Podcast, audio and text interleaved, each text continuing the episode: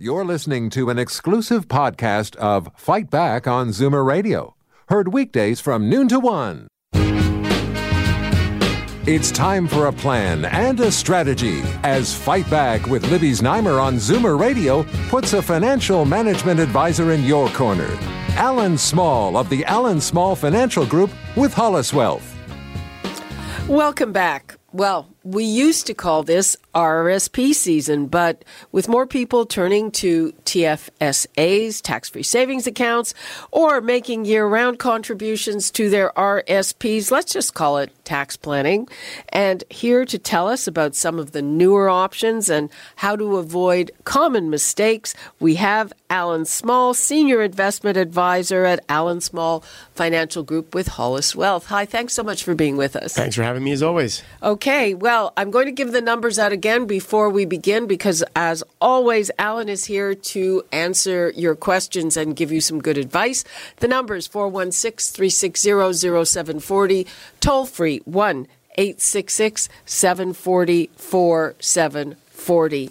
And Allan, what are some of the new things? I think the TFSA limit has been raised. Raised to six thousand dollars, and I, I think really now with the the limits, I guess Plan was created, I believe, back since 2009, and obviously we've had now a decade of being eligible to contribute to the tax-free savings account. So, if you were to carry forward all the room, it would add up to about 63,500 per person. And that's a pretty powerful tool, in my opinion. Husband and wife now will be able to contribute about $127,000, invest that money in pretty much whatever they would like, and whatever it grows, whether it's dividends, interest, capital gains, that's tax free. And so I think now that the limits have increased substantially, I think these accounts are now becoming a viable product for many investors to save for even retirement. RSPs have, in many cases, been, I guess, um, you know, I guess. Uh, people don't use them as much as they did. Instead, they're looking to the tax free savings account. Well, uh, I know something that uh, I hadn't thought of until it was pointed out to me is that if you put all of your savings in an RSP, well, it's great you get the tax break when you put it in, but then when you're taking it out, you're going to pay the taxes on it. So that it's good to have at least a mix, two streams, so that if you have some money saved up in a TFSA, there's money you can take out without paying tax, even though you have to pay the tax before you put it in. No, no avoiding tax. That's right. And so for many individuals, I, and I've met a few recently that have told me that their income, even in retirement, because they have things such as real estate investments and other things, will actually be very similar to their income today. And so when they pull the money out later on in life, once they have to at either age 72 or, or even before, that the income tax they're paying will be the same. And so it's more of a tax deferral rather than a tax savings for a, a, number of individuals. Now, for the average person out there that obviously retires, stops working, it can be a little bit of a tax savings as well because you're putting money in when you're younger in, in a higher tax bracket, perhaps when you're working, and then pulling it out when you're no longer working and obviously in a lower tax bracket. But for many, they have come to me and said, Allan, should I be doing an RSP contribution this time of year or should I look at the tax free savings account? I don't get that tax deduction, but I can access my money anytime I want, and I still get the the, the I guess the positive of getting or receiving tax free growth, compounding rates of return. So it's a very it's become a very powerful tool, more so now, especially since the limits have increased. Well, you know, and I even know of younger people who are putting their savings in tax free savings accounts as opposed to RSPs, which I, I wouldn't have thought that that would be the case. And I think for a lot of these younger individuals, millennials, for example, I think the idea that they can access their money whenever they need to. You see, with an RSP, nobody wants to access it, obviously, because you, you'll have to pay withholding taxes, you'll have to pay income tax. So, tax free savings account is, uh, for many, a better avenue because they can get at their money whenever they want. There, there is the, there's still a break though for buying your first home. That is correct. That is correct. So for those that are looking to make that uh, first-time home buyers purchase, you can use the home buyers plan. Take it up to twenty-five thousand from your RSP, and then you have basically uh, uh, you have to pay it back over time. And so for those that are doing that, they that is a great avenue to help uh, make that first down payment on a house. Okay, and uh, I've I've heard rumors, uh, well, I don't know, speculation that that that is going to be uh, topped up, goosed up in the upcoming budget because it's such a big issue. So, uh, you know, mostly for our listeners, uh, kids uh, that it's going to be maybe a little easier to, for them to buy that home. Yeah, and it makes sense. You know, I think it would be nice to to be able to have that increased. I don't think we've increased it much over the past well since I've been in the business over twenty years. So, what are the things to watch out for as people are planning their investments? Well, I think, you know, depending on what type of an account you're investing in, I think for a lot of individuals, taxes uh, are obviously key, key for pretty much all of us. And so for many individuals, they want to perhaps uh, put certain investments inside of a registered plan, tax free savings accounts or RSPs that are maybe more highly taxed. So you'll find many individuals may hold interest bearing investments inside their registered plans and perhaps you know, things that are going to produce hopefully capital gains outside of the plan, which is obviously tax less. So I think one of the main concerns or one of the things I talk about quite a, quite often with individual investors is kind of a bit of tax planning in that you want to be as tax efficient as you can with these accounts, making sure you have the right investments in the right places. But again, keep in mind today with interest rates so low, very difficult just to own GICs or bonds inside of your RRSP because they're only paying two, three percent. So if you're looking for growth, unfortunately for many investors, they're having to move into the stock market. Okay, let's take a call from Bill in Toronto. Hi, Bill. Uh, the, the TFSAs, I can never quite say that properly. So it, you contribute, and you said the amount was like sixty thousand dollars, let's say, for the so, life of the plan. Yes. Yeah. So if I've been doing this religiously over the years, putting money into it, and it's grown, it's worth one hundred and twenty thousand dollars a day inside that account. Good for you. No, I'm, I'm just saying. Oh, you know, you're I, you're okay. Wishful thinking. okay, go on. Sorry, I interrupted. But um, so I take a hundred thousand of that out, and I go and I do whatever I do with it, and then something happens, I get hundred thousand back. Can I put that back into that account? Yes, you can. Now the rule states that you have to wait until the following year to do so.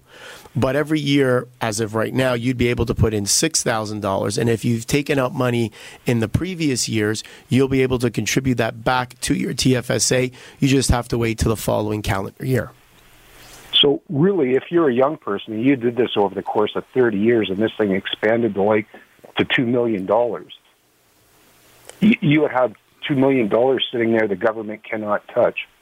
That, in essence, yeah, that is correct. If you are fortunate enough to, I guess, buy investments or invest wisely, or maybe even get a little lucky and, and have your portfolio grow to that extent, you're absolutely correct. Well, I've got one question for you, whether you think this is a good strategy or not. Money I've been putting in RSPs, the, the, the rebates I've been getting on my taxes, I've been filling up my TFSA with it and my wife's TFSA as well. That's a great strategy, and you see, you know, you're actually doing both, which is, as we said uh, a little earlier, is a great strategy. You invest in the RSP with the tax return and the money you get back from contributing to your RSP. You could then roll that money into your tax-free savings account. So, in essence, you could actually do both. So, I think that's a great strategy. Yeah, well, it's nice to use the government's money to invest and uh, and build a nice tax shelter it's, away from. It's them. not the government's money; it's your money, Bill. that's not what that's. That's not the way they look at it, Libby. okay. Well, it sounds like you have it completely under control there. Well, I don't know. I do the best I can. I just, uh, you know, I, I always like playing Monopoly. what can I tell you? Okay. Thanks, Bill. Thanks. Okay, let's take a call from Jim in Pickering. Hi, Jim. Hi, uh, good afternoon, uh, Libby and Allan.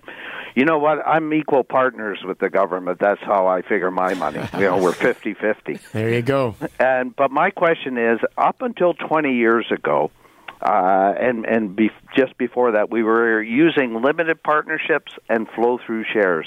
Funny, somebody just asked, and the conversation come up over the holidays. Do you use them, and are they still as uh, you, uh, viable as they used to be?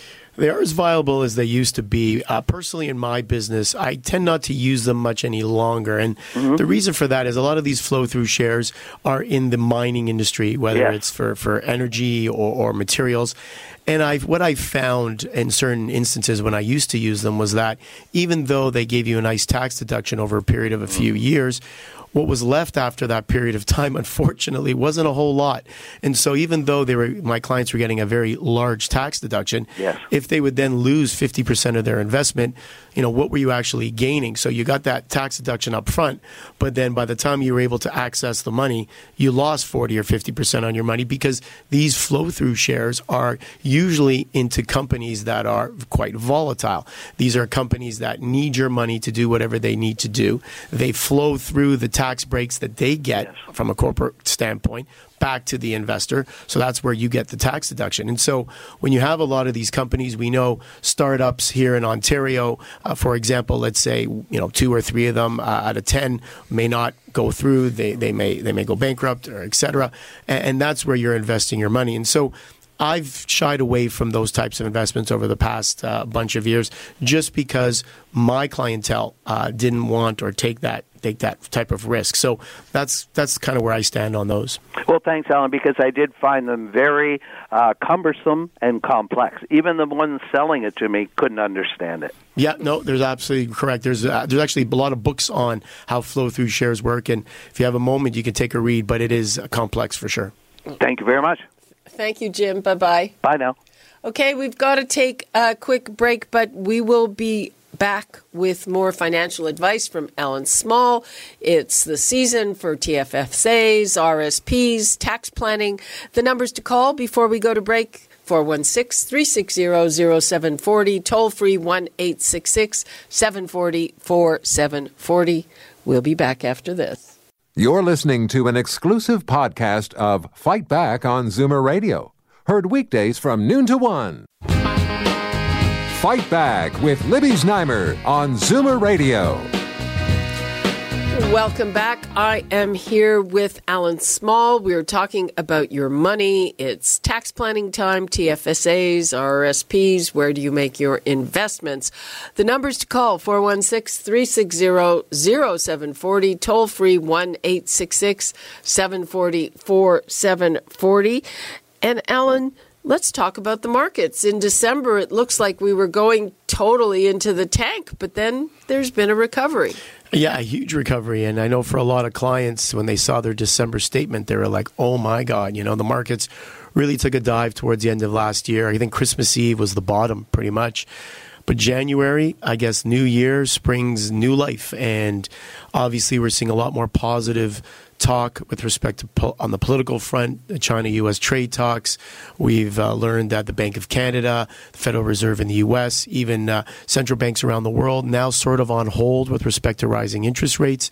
Obviously, good for the stock market, and we've seen a resurgence in the markets. We've seen a number of individual corporations recently talking about how their earnings may be slowing down to a certain degree, but they're still growing. And I think the market was pricing in doom and gloom, pricing in a recession, and we're far from recession. I think right now here in our country, in Canada, we're probably growing somewhere around one and a half, two percent. In the U.S., probably somewhere around two, two and a half percent. Definitely not recessionary territory. Just a little slower right now, and I think that's the main message people need to to to understand. You sound very bullish, and uh, we're not out of the woods with China yet. We are not, and uh, I'm hoping that a deal can uh, be done between the United States and China. And I think obviously our relations with China haven't been so great either. But I think it all is is prefaced on the talks between China and the U.S. I think if those go well, I think Canadian issues or Canada's issues with China will will also take care of themselves. And now, given this uh, rally that we've seen last month or so, what areas are you liking? Well, I think it's it's different right across the board, and what I'm finding is that there's not one particular sector that that I would say is a buy. I think you're finding, which is very interesting. Uh, we use the term stock pickers market for, for this type of, of market because you could find a bank, two U.S. banks, let's say, for example, and one will be going down and one will be going up and you're thinking, well, a bank's a bank. You know, why is there a difference? Well, one might be doing better because of their earnings, and one perhaps has a slightly different business than the other. We're finding two different or two tech names, so in the same technology sector, one's going up, one's going down. So you really have to be careful. It's not like you can just go out and buy an index or an ETF. I don't think that strategy is really working today. I think you it's a stock pickers market. I think you want to buy certain names in certain sectors, and I think those names are scattered throughout the market. Mm-hmm. And what are the sectors that you like? Well, as I said, I think you can find some names in some of the tech spaces, some of the banking industry. Uh, I think uh, some retailers appear cheap to me. Uh, I know that uh, you know for a long time, uh, even some things in the automobile industry, like a Magna, was quite cheap up until recently, and now that's gone up over the past couple of weeks. So I think we've seen a resurgence all the way around. I think we've seen corporations report earnings that were not doom and gloom. Companies are making money. Uh, you know, one that comes to mind I think, was Facebook. And for anyone out there that's listening that owns Facebook stock, you would have noticed recently that the stock has gone from like 130 to 170. Everybody was writing off Facebook for all the issues that they've had over the past year. Well, and more issues to come. And more issues probably to come. So, but yet, advert people who are advertising are using Facebook.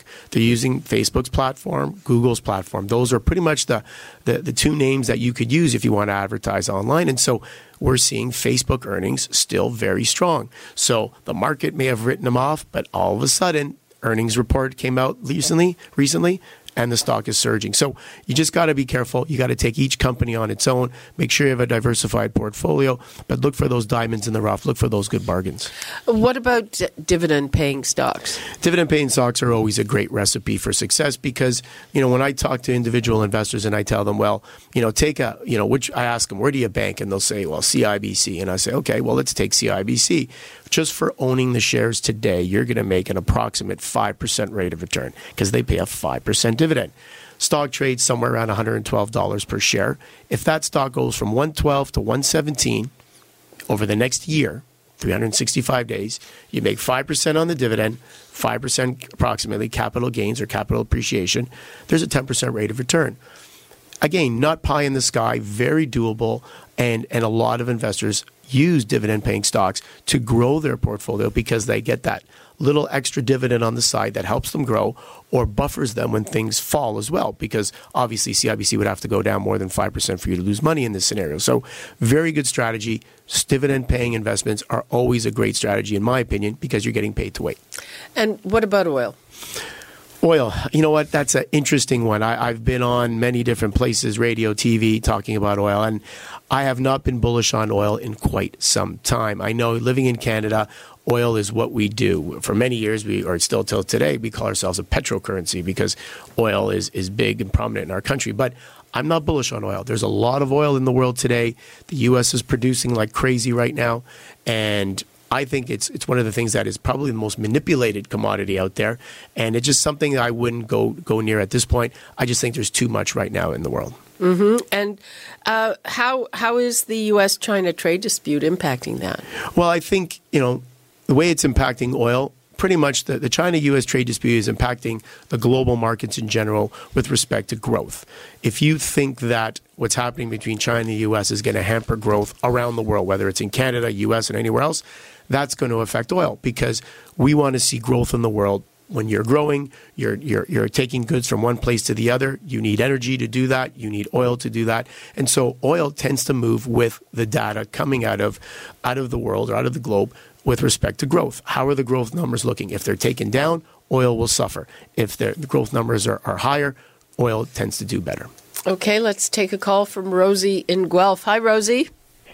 Oh, hi, Libby. I have a question for your guest. It probably sounds pretty hick-ish, but I have a few bucks to invest. I know what I want to buy. I just really do not have a clue how to do this. Do I have to hire somebody in order to pay them a certain amount of money to do it, or how does that work? A great question, actually. Uh, so, no, you don't actually have to hire anyone to do it. There are uh, accounts that you could set up with your local bank branch, for example. These are discount brokerage accounts where you could go into a, a bank branch, tell them you want to set up a, a, trading account or an investment account or RSP, TFSA, whatever you want.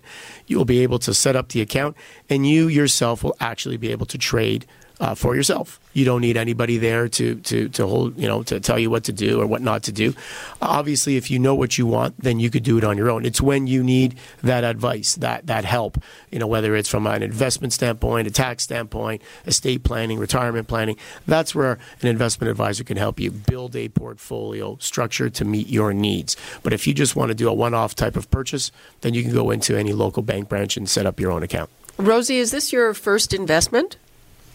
It is actually. I'm just feeling almost like it's gambling, and I I've never even bought a lottery ticket in my life. well, I can assure you, gambling is it, it definitely investing is not gambling. And so, if it is your first go at, at investing, I guess my question to you would be, what are you investing for? Like, are you investing, making an investment towards what? Buying a home, your retirement? And I think no, I've already to, done all that. You've already done all that. Okay, so this is just a kind of a, an investment on the side, kind of a uh, just for. I guess it, I guess because I use the word gambling, it's almost like I'm doing it kind of like for fun. Right. So a speculative type of situation. So, I, I just Okay, a minute. yeah. Are, are you saying that you've already saved for retirement? So, would that have been with things like GICs?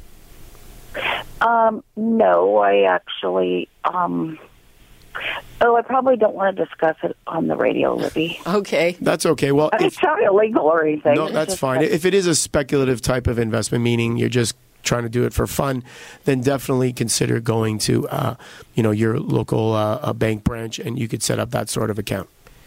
Yep. Discount brokerage. That's all you have to do. Okay, great. Thank you. Thank you.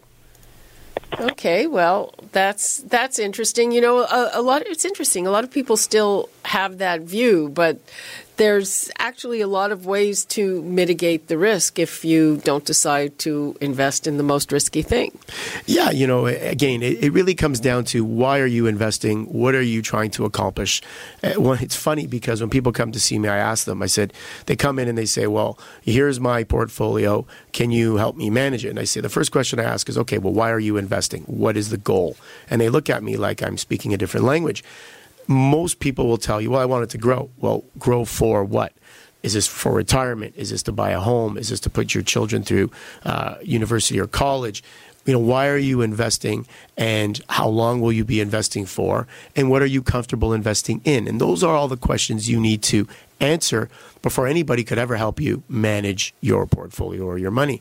And for many people, they don't have answers. And so what they do is they go away, figure it out, and they come back and see me after. So, uh, you know, in this case, obviously Rosie was investing just for, for speculative nature. But for many people, you know, having the help uh, of an investment advisor, statistics show that over time, it will definitely help you with uh, grow your wealth over time. Well, and, and definitely, uh, you know, one way or another, you really have to ask yourself those questions. I mean, just doing it on an ad hoc kind of way really doesn't make a lot of sense.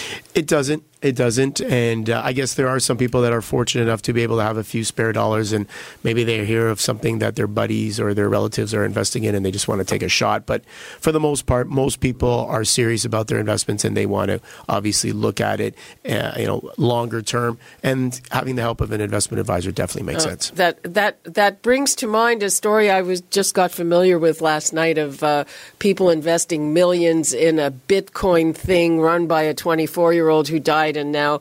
Uh, no one has found the password, and they can't have access to their Yep. money, and there might not be any money there to begin with. So, Got to be careful. Gotta be Definitely. careful. For Wow. sure. okay, Allan Small, uh, we're basically out of time. Anything you want to leave us with? Well, I just want to say that for everybody that you know thought it was doom and gloom, the sky was falling in the stock market at the end of December. Obviously, you could see how quickly things change, and I always tell investors it's those times when you think the sky is falling on the stock market. Those are the times you actually want to look to invest, and it's times like the current time where when things are great. That's probably the time where you actually probably want to start taking some profit off the table. If you can be a contrarian, if you can think, you know, buy when those are selling and sell when those are buying, I think that's the way you make money. And the famous Warren Buffett has made a, a pretty nice living over the years doing that. Okay, so you're saying buy low, sell high. That's correct. Okay. Allan Small, thank you so much for being with us. Thank Very you. informative as always. You're listening to an exclusive podcast of Fight Back on Zoomer Radio. Heard weekdays from noon to one.